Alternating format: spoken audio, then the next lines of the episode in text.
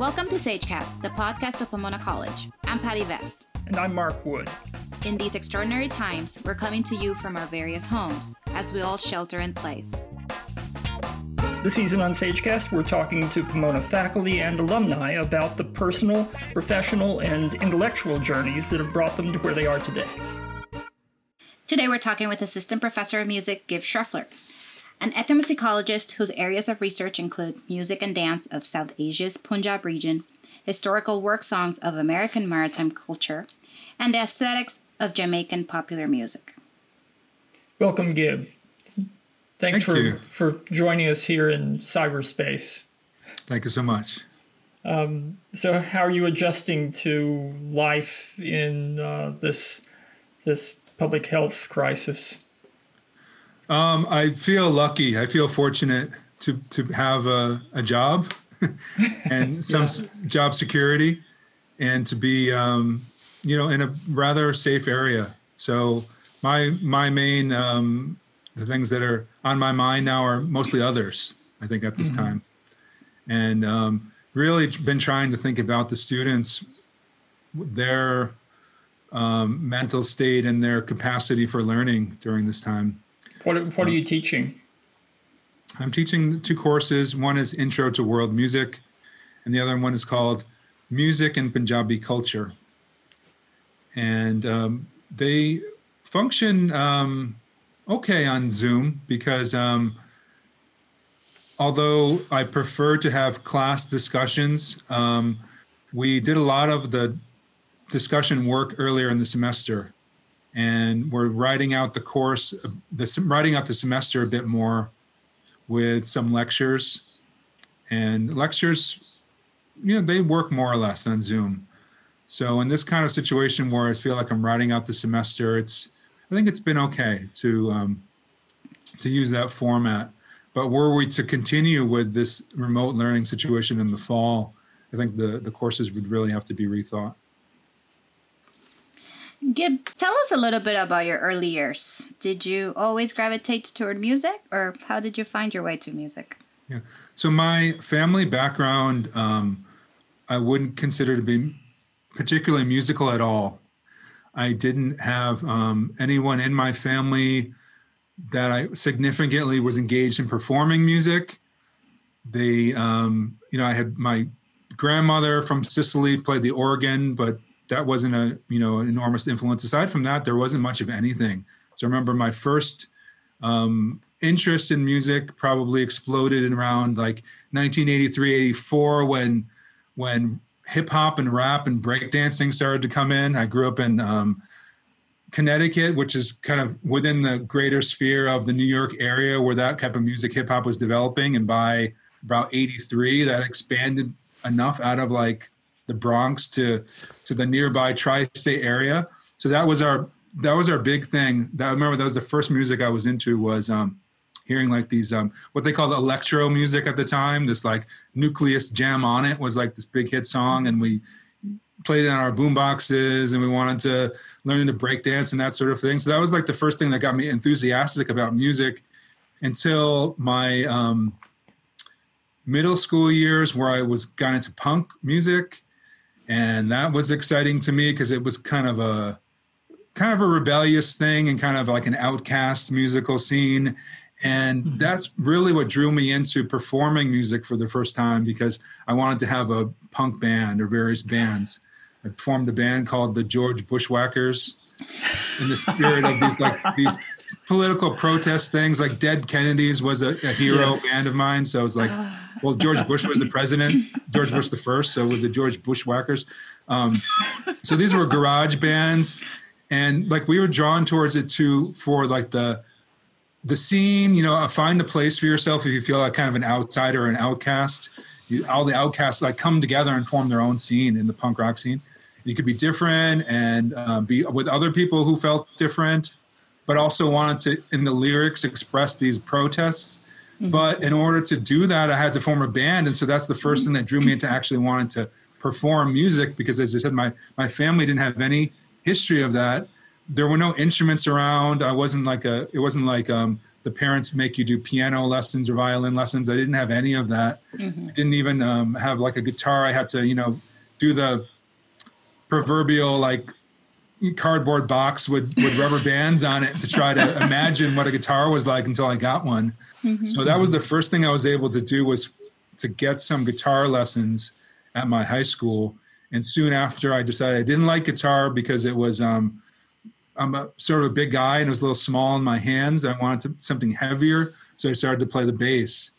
And um, basically, that's my how I started getting into the performance of music and music theory in a formal way was first wanting to play punk rock music, but then after starting to learn to perform music, it opened my my um, mind and my interest to like all kinds of other music and and actually jazz was one of the first I got into after that because um, it was like a kind of a tricky music. I felt like it was sort of advanced. You had to. It was a bit nerdy. You know, you jazz really actually calls on musicians to be really into music theory.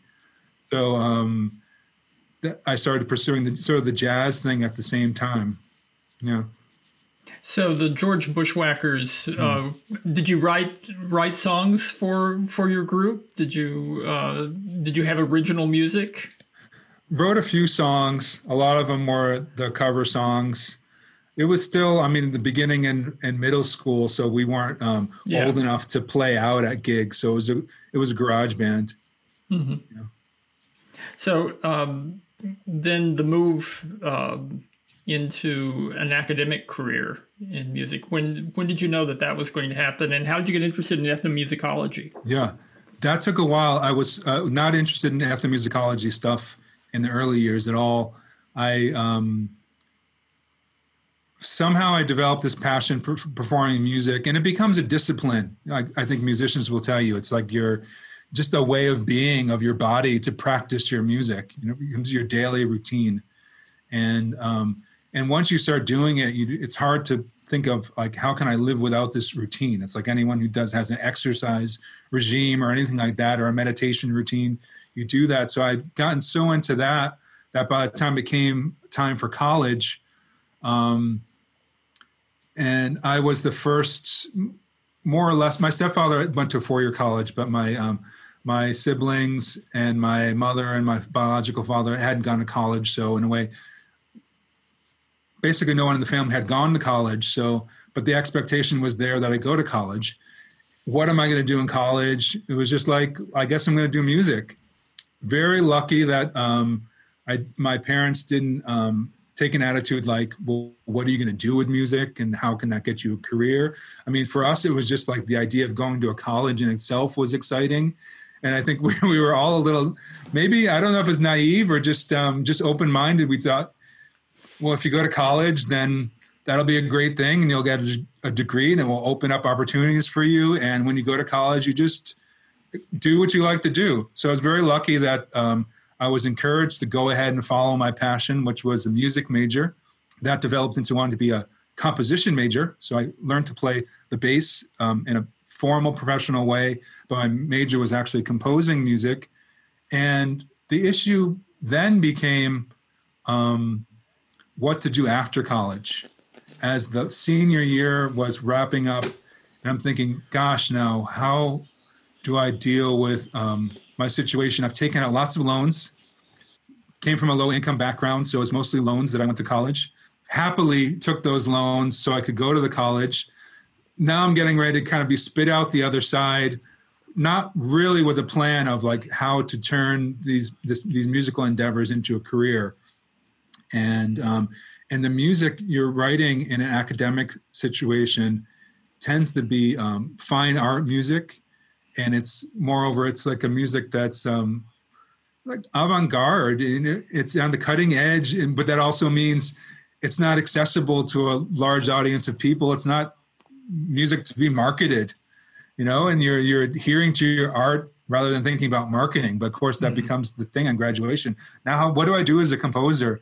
And I guess I was in my final year of college is when I really started um, exploring all these other kinds of musical traditions that I was interested in beyond the kind of what you might call the Western concert music, and trying to envision um, how to be active in music that was perhaps more broadly accessible.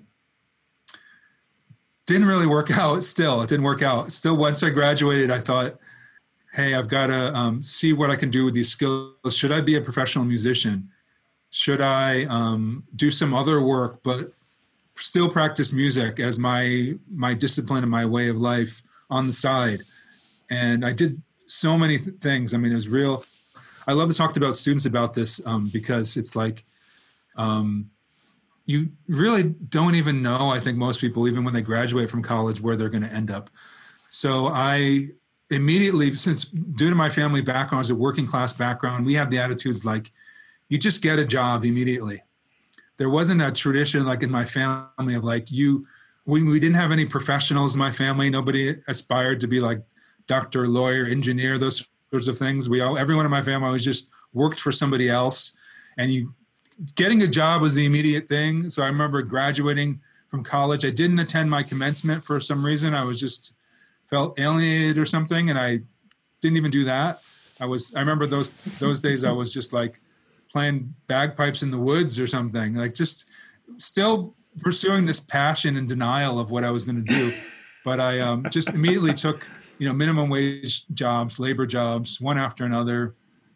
You know, factory kind of construction like thing, restaurant, dishwasher, temp jobs, all those sorts of things, um, until few years went by, and the prob- few about two years went by, and oh, and I did I did try for the musician path by going on a on a cruise ship, playing on a cruise ship, and that was my turning point when I realized ah. that um, after playing on the cruise ship that I didn't want to be a professional musician, that I didn't want to go through the grind of yeah. playing gig to gig type of situation. I wanted uh, nine to five yeah. or something more steady. You know, I remember I was on the ship at sea and like just at that point wanting to get back to the land and just having a sort of normal routine. And I decided then that music was going to be part of my life, but being a professional mm-hmm. musician was not going to be it. But still in debt. What do I do? I have to say it was um, it was hard to decide what to do because I was really I was drawn to what felt like the simple life of doing kind of humble labor. Um, again, that was kind of the cultural environment I was raised in. Just go to work, do your job, get a very modest pay, um, you'll be fine. But I had taken out so many student loans. I couldn't, I just couldn't pay back the loans. So I had to find out a way to escape that. Those loans shape your life, right? I had to escape the student loans, and, and the the path to escape from the student loans. I, I hate to, to say this, was to go to graduate school. school.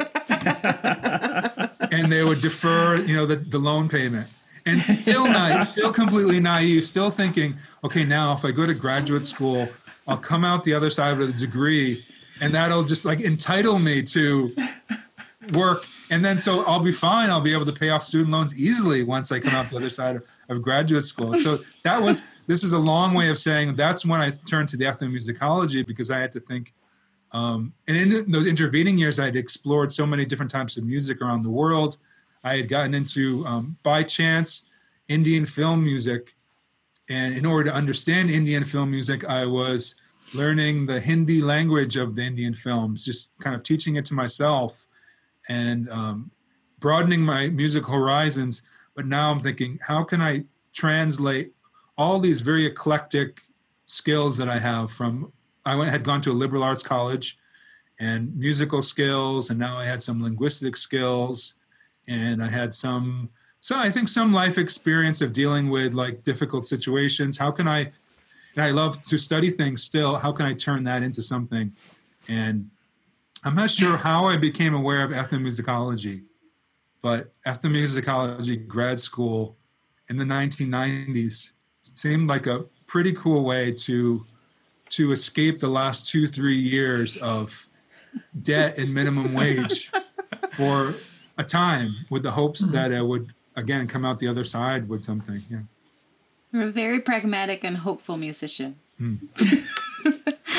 Gibb, let's uh, get into a little bit of your areas of research. Hmm. Um, you focus a lot um, of your um, academic work into um, work songs.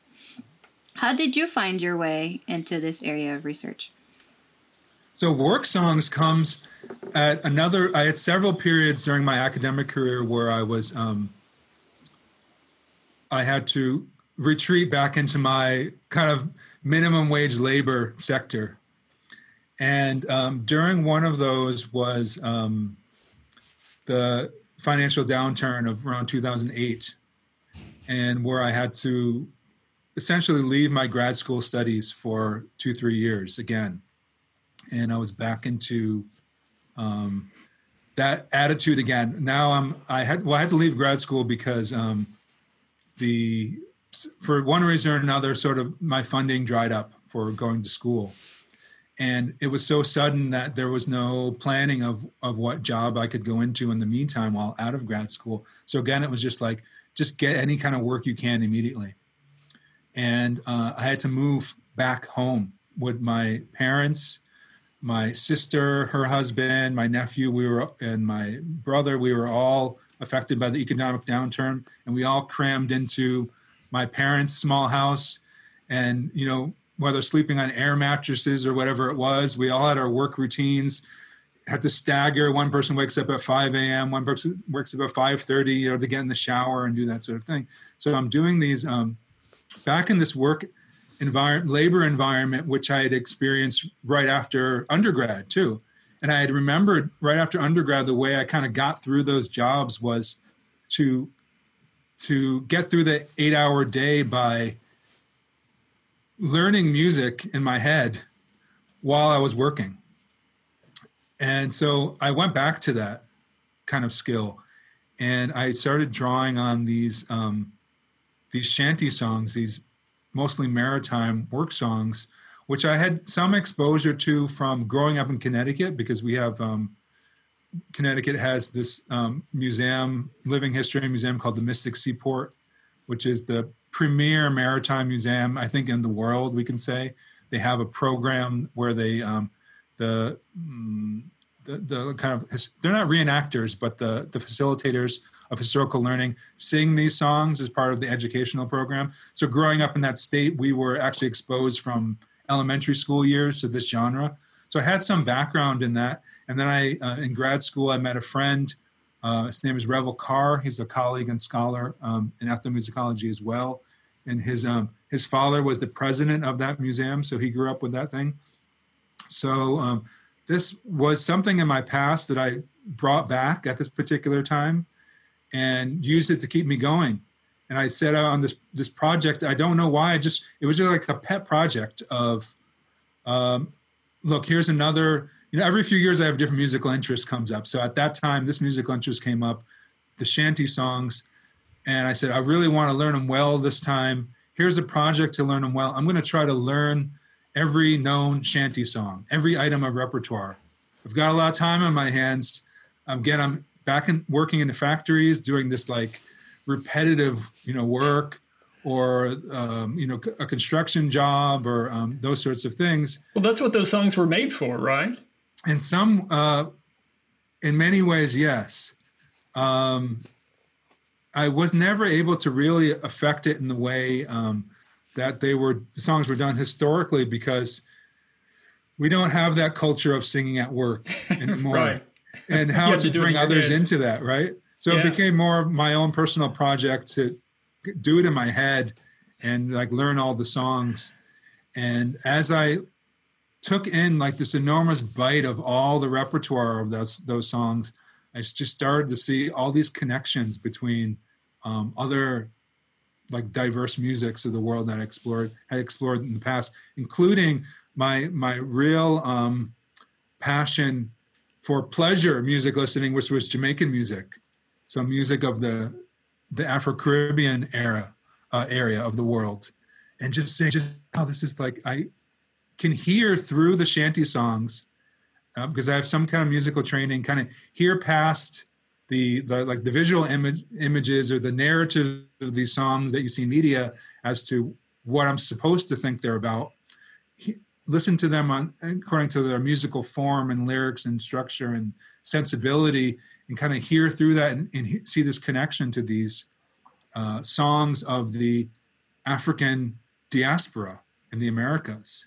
And that's when that project started going. When I started to, so my project about these shanty work songs is is largely about revealing, trying to revise the history of these songs, to reveal how um, this genre of song, sailors singing a particular, very particular genre of work songs on ships, how that genre emerged out of what I argue to be pre-existing uh, genres of work song that come from African American culture, and that goes back to even further to um, a sensibility from in certain West African cultural groups of um, of embedding work in song as a matter of course, not as an add-on, not as an incidental, not as um, not as like not to not to generalize and say, well, there are people all around the world who happen to sing when they work because it alleviates the pressure. Not just that, but a very specific um,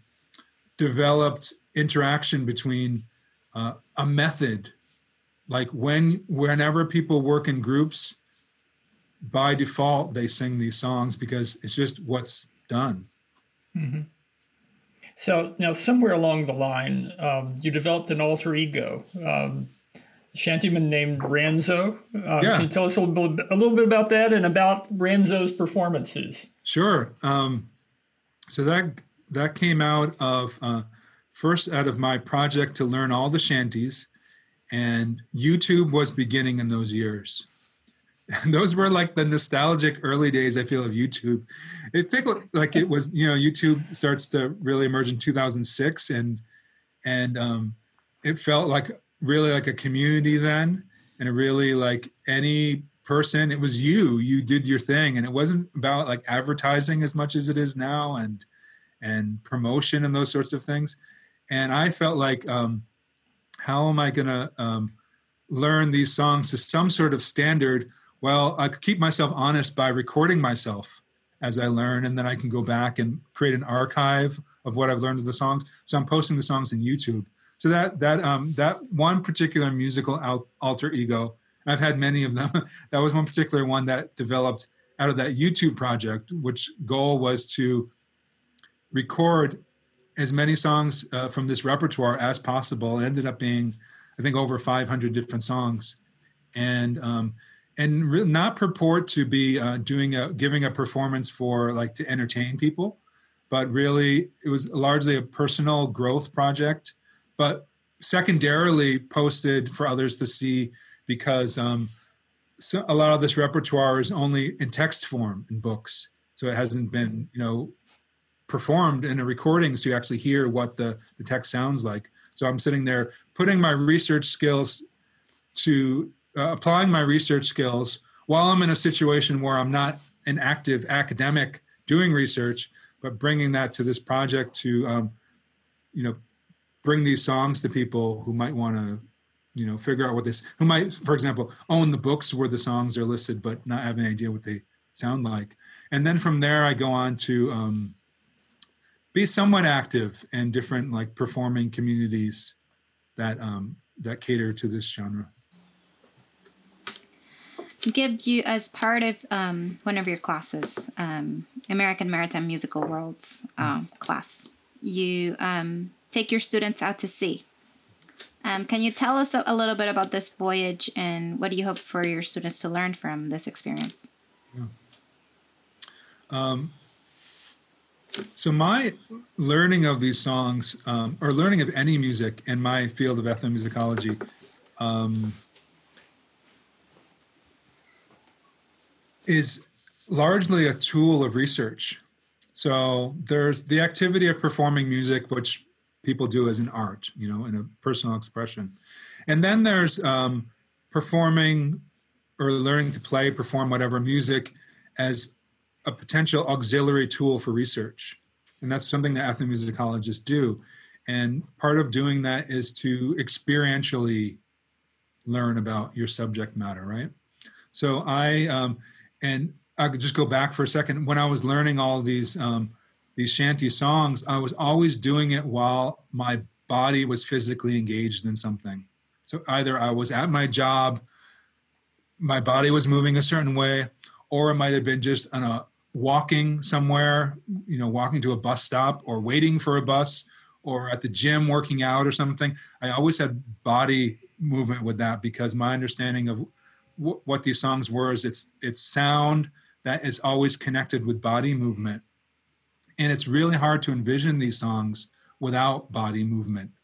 And it's almost like a, it, once you know this this this uh, music and I think you understand it, you uh, it hurts to um, experience it completely outside of its context. You don't get satisfaction of it outside of its context. I think every music has its context. That's what music, uh, ethnomusicologists are interested in music in its context because music gets its meaning from its context. So when you rip music out of its the context that suits that particular type of music, you lose the meaning and then you maybe lose a sense of like why are you even doing it at all so the tricky thing about these songs is that since they're always in this movement context and ideally in this particular work context, um, when you do it outside of that, you feel like you're a not really understanding what it's all about, and um, b maybe even aesthetically you you don't get center satisfaction out of it. So I'm trying to, of course, help the students get some experience of the feeling of learning these songs in the context and it's so rare that you can nowadays to actually experience those songs in even a close facsimile of the context in which they're performed because the the sailing ships today do not even like when people operate the old style sailing ships they don't do the work to any kind of singing. It's a lost um, tradition. And i think the people of today who are the demographic that's involved in those ships on one hand they, they just don't know how to do it because it's it's lost. But in another sense they're just not inclined. They're not culturally inclined. Because i think this embedding song and music was a particular cultural inclination. So we wanted to um, get as close as we could to recreating that experience.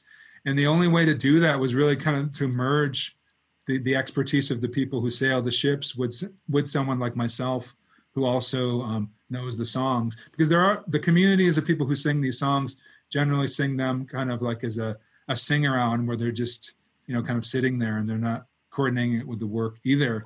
And i to be honest i don't get a lot out of those experiences again because i feel like it's like a aesthetic violence to the experience to it, this sounds really harsh because i, I mean, who would who would um, like who would criticize people who just like to get together and sing? I mean honestly i don't have criticism of those people. It's a very personal thing that i'm saying here is that i was not getting the aesthetic satisfaction out of going to a group of people and singing these songs. They say the sailors on the ships uh, that sang these songs never sang these songs outside of a working context mm-hmm. they didn't you didn't abstract the song from the context ever so to get any kind of understanding, you have to try to do it. So that project, Patty, you were talking about, was to go to sea.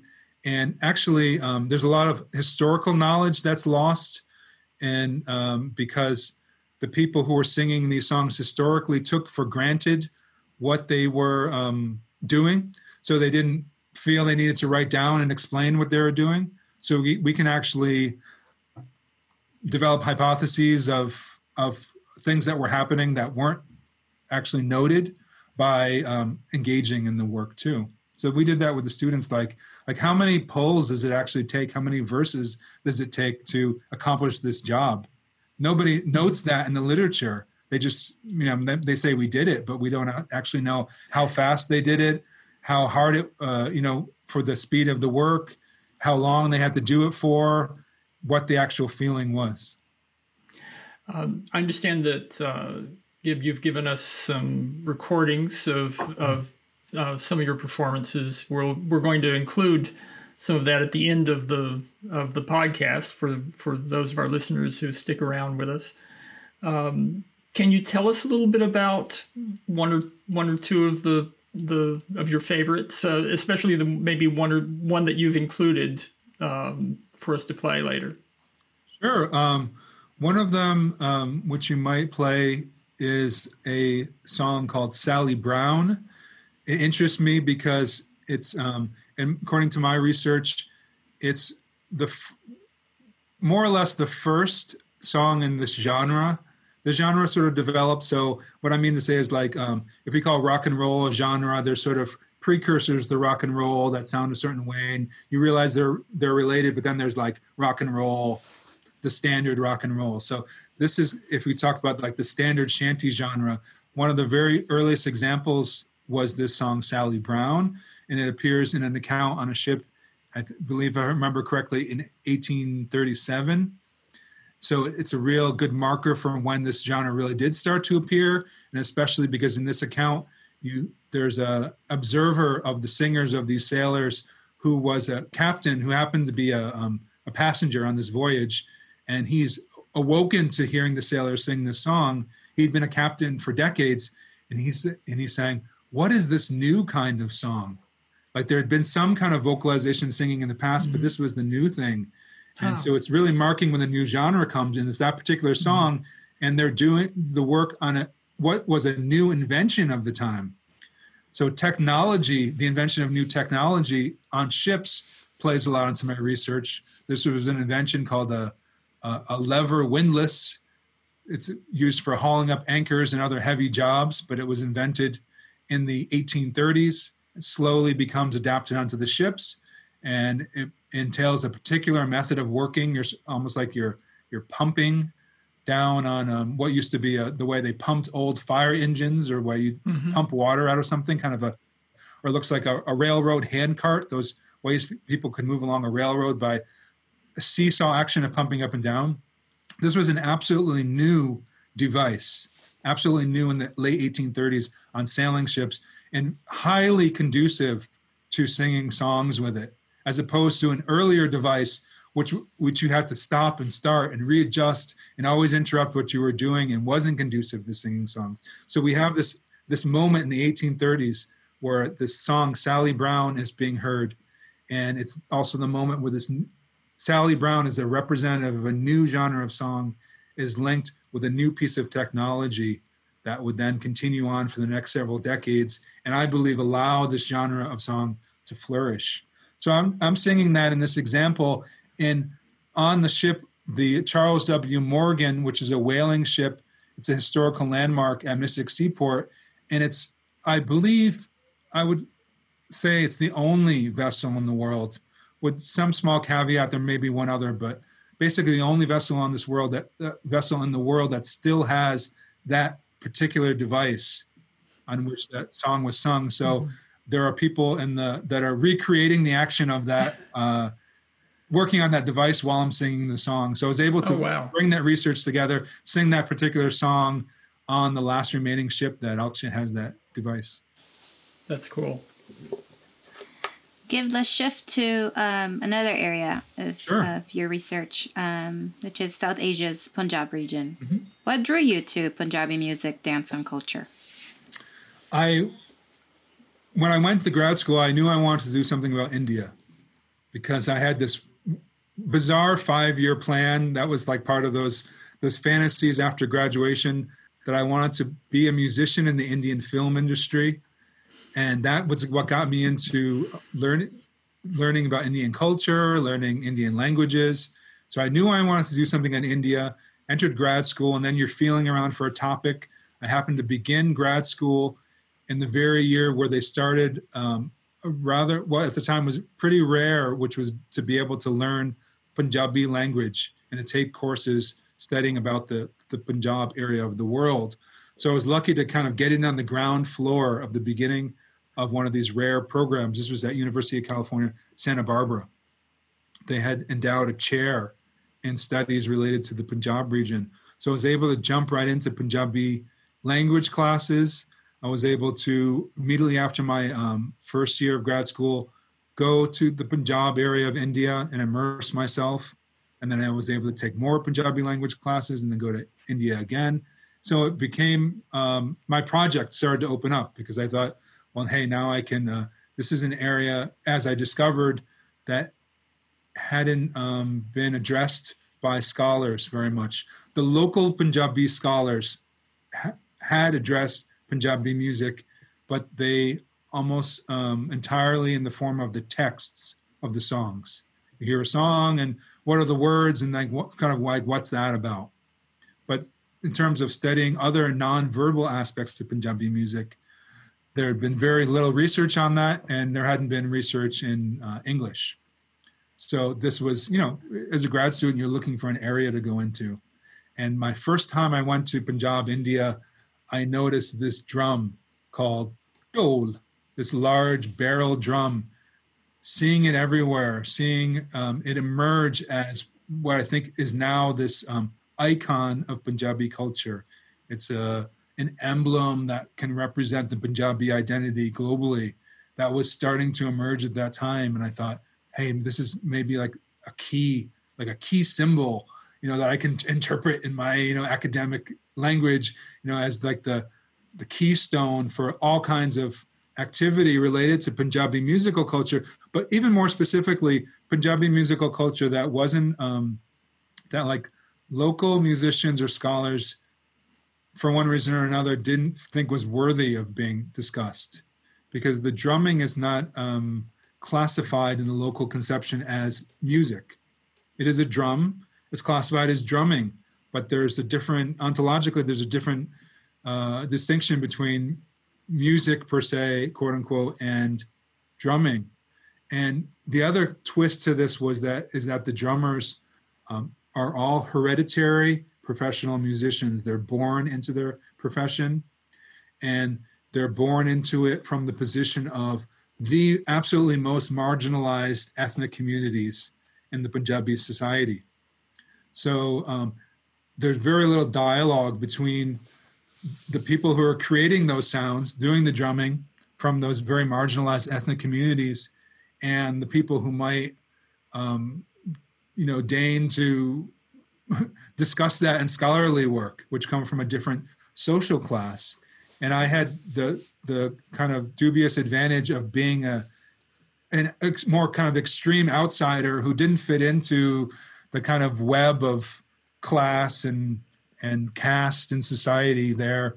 So didn't have the in, inhibitions to, let's say, rub elbows with these folks that um, that were for hundreds of years and still, you know, put in a marginalized position, we could have a bit more of a dialogue than others had. And when I saw that was the opportunity, when I started talking to those people and saw that they were interested in having their stories told by someone who was interested to do it, which was myself, then I was able to just run wild and um, ended up going back to India several times, eventually on a Fulbright Hays grant, staying there for a full year one time, and just traveling every single um, area of that region and meeting these musicians to try to gather their stories and also paint a picture of the also the diversity of that particular tradition. So, um, since this is a podcast, I have to ask Did you learn to play any of those instruments yourself? And do you have any of them around that you could sort of let us know how they sound? Yeah, I'll give you the sound of one instrument, which um, I don't consider myself uh, as a performer on, but uh, I'll say something about it that I think could be of interest to the audience. But before that, I did learn to play that large drum, dhol, and uh, it's you know an interesting journey because as i said the players of that are hereditary professionals. You're born into it. So mm-hmm. the question is what like what business do i have playing it right? Right. And where do i fit? Am i anybody who plays that? And in fact the the a book manuscript which i've completed um, seeking a publisher right now is about um, the story of recent years of punjabi people who don't belong to those specific hereditary communities that are taking up this instrument and what kind of is- issues that is raising for the, the, the future of those who have been born into it. Specifically, the fact that they're born into it with this one privilege in life. They're disadvantaged in every other way, but their one privilege is to have the monopoly on playing that instrument, nobody else can play because only those who are born into. Right. So with all the other adversity they face in life, they have this one thing. So now if others want to play that and like it calls forth like the topic of you know cultural appropriation, what's going to happen to them? And it really brings home um, that discussion of cultural appropriation, where um, sometimes when we have that discussion, it's like, yeah, you know, I can see how somebody um, could feel slighted that someone's doing your tradition, but um, isn't that the way culture is and music is? It, it kind of flows and people borrow, and that's and that works. Okay, so that works in a lot of situations. In this particular unique situation, it's like it's like literally stealing the one job from these people that they had. Yeah. So that so I have to really reflect on my role in doing that. So, um, but again, the performance in for an ethnomusicologist is part of the research tool, and you know I was absolutely welcome to learn it with as part of my process of of understanding um, with also the understanding that I'm not going to go on to become a professional performer. Right. The instrument that I did bring for you today is a um, totally different instrument. It's called tumbi, tumbi, T U M B I. It's a small lute. Lute is a the ethnomusicologist term for any kind of in, string instrument which the where the string runs parallel to the body of the instrument, and there's a, a fingerboard on it, and um, a specific type of lute is a banjo, and I use the word banjo in this broad sense. That means a lute where the body of the instrument is covered with skin, and that would give a particular sound. Like a guitar doesn't isn't covered with skin; it's covered with wood on top. Whereas a banjo, like the American banjo, has a skin on top, so it has a particular twangy sound. So this instrument has a skin on top, and this is the twangy sound of it. And this instrument was um, used by um, the the in used in the genre of Punjabi music, which before recordings were invented, was as close as you came to a purely entertainment genre of music. Now, the reason why I emphasize that is because I'm thinking of like um, ethnomusicologists want to look at the total society's total involvement of music and why you do certain things. And music is not just an entertainment genre. You use it in devotion and in rituals and all sorts of other things. Um, the pure entertainment genre was singing of mm, ballad-like songs, narrative songs with a simple accompaniment. Those musicians use this type of instrument to accompany their singing. The interesting and I, I want to give you an example now of like what that could sound like with singing. I'm going to make an attempt. I'm not a i don't claim to be a professional performer of this but uh here's the the instrument here's a, a punjabi lyric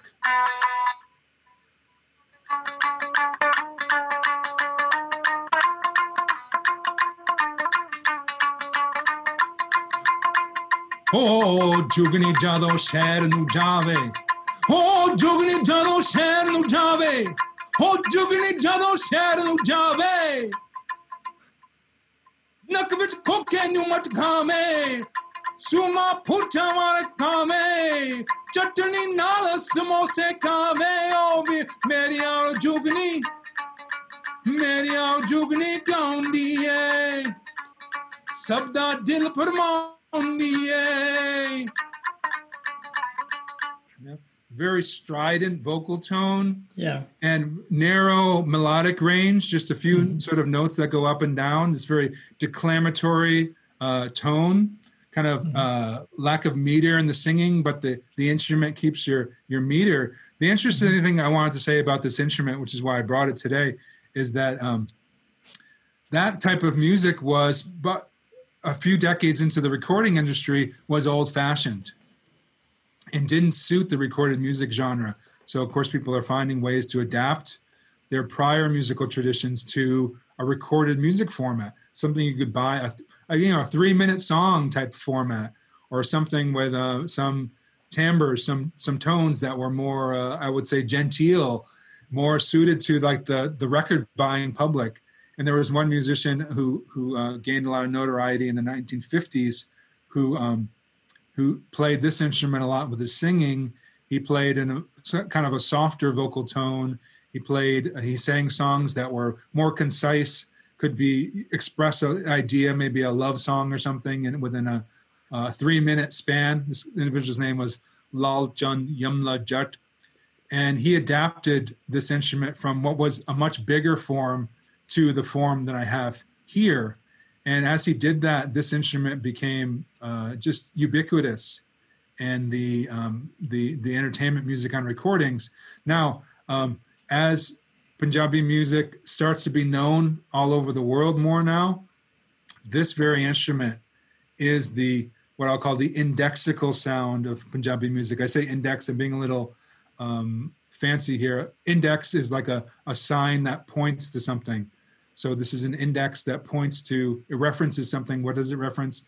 Punjabi culture in a nutshell. You hear this sound and it tells you this is something of Punjabi culture. So all these, when when Punjabi music is um, dispersed in like the kind of global musical marketplace, musicians are being eclectic and mixing different sounds from different music traditions. A lot of dance music traditions from the West, for example, but they'll add this particular instrument because, in a nutshell, hearing this twangy banjo sound of this instrument, the tumbi, immediately, immediately, in, you know, without question, tells you that's a Punjabi thing that you're referencing.